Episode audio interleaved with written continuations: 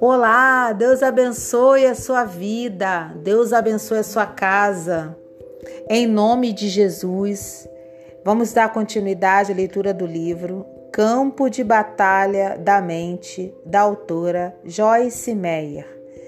Busque a Deus, não aos presentes, porque os gentios, pagãos, é que procuram diligentemente e desejam ardentemente todas estas coisas, pois vosso Pai Celeste sabe que necessitais de todas elas. Buscai, tende como objetivo e esforçai-vos, pois em primeiro lugar o seu reino e a sua justiça, a sua maneira de fazer e ser correto, e todas estas coisas vos serão acrescentadas. Mateus 6, 32, 33. Está claro que os filhos de Deus não devem ser como o mundo. O mundo busca coisas, mas nós buscamos ao Senhor.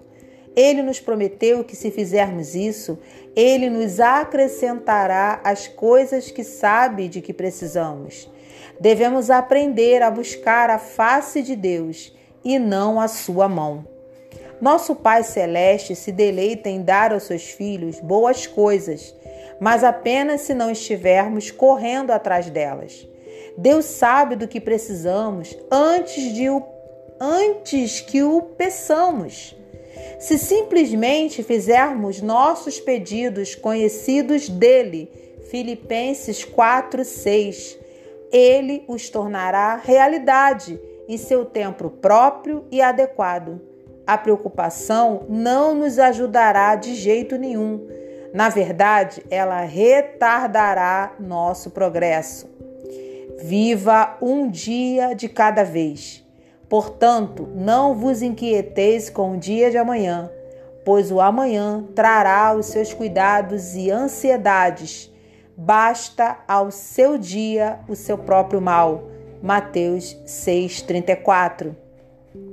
Gosto de, de descrever a preocupação ou a ansiedade como gastar o dia de hoje tentando saber como será o dia de amanhã. Vamos aprender a usar o tempo que Deus nos tem dado para aquilo que ele planejou. A vida é para ser vivida aqui e agora. Infelizmente, muito poucas pessoas sabem como viver cada dia em sua plenitude. Mas você pode ser um desses.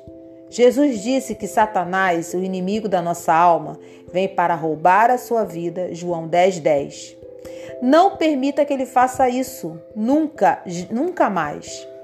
Não gaste o dia de hoje preocupando-se sobre o amanhã. Você tem coisas suficientes já acontecendo hoje. Isso precisa de toda a sua atenção.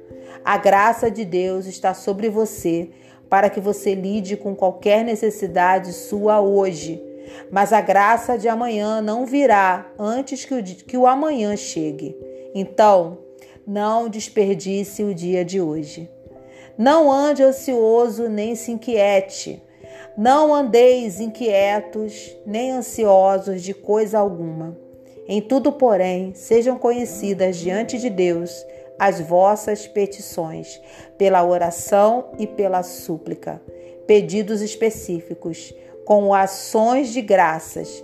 Continuai a fazer seus desejos serem conhecidos de Deus. Filipenses 4, 6.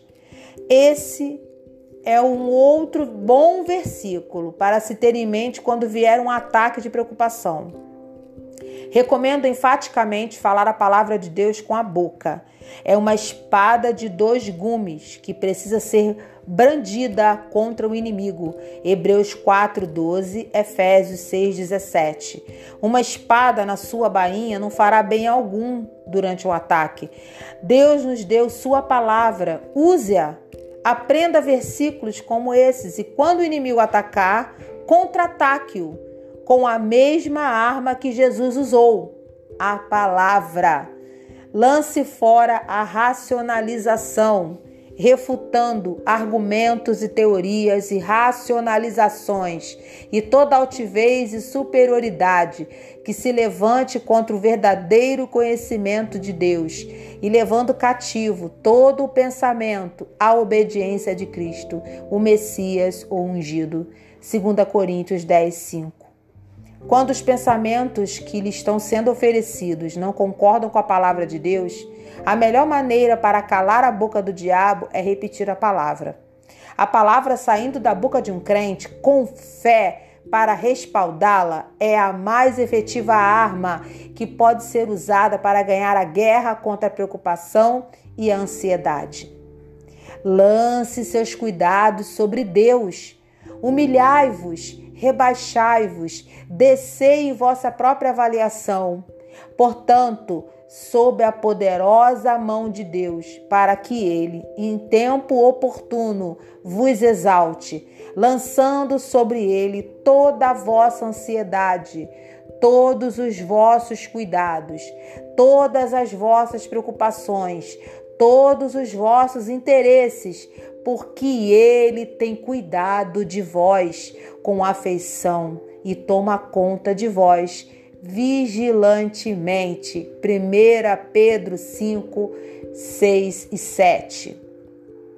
Quando o inimigo tenta nos dar um problema, temos o privilégio de poder lançá-lo sobre Deus.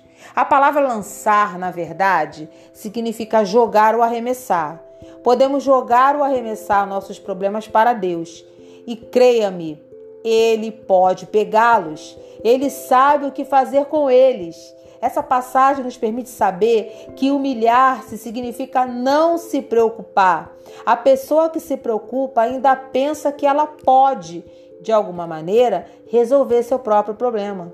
A preocupação é a mente correndo de um lado para o outro, tentando encontrar uma solução para a sua situação. O homem orgulhoso é cheio de si, enquanto o homem humilde é cheio de Deus. O homem orgulhoso se preocupa, o homem humilde espera. Apenas Deus pode nos libertar e Ele quer que saibamos disso, para que em cada situação nossa primeira resposta seja nos apoiarmos nele e encontrarmos no seu descanso.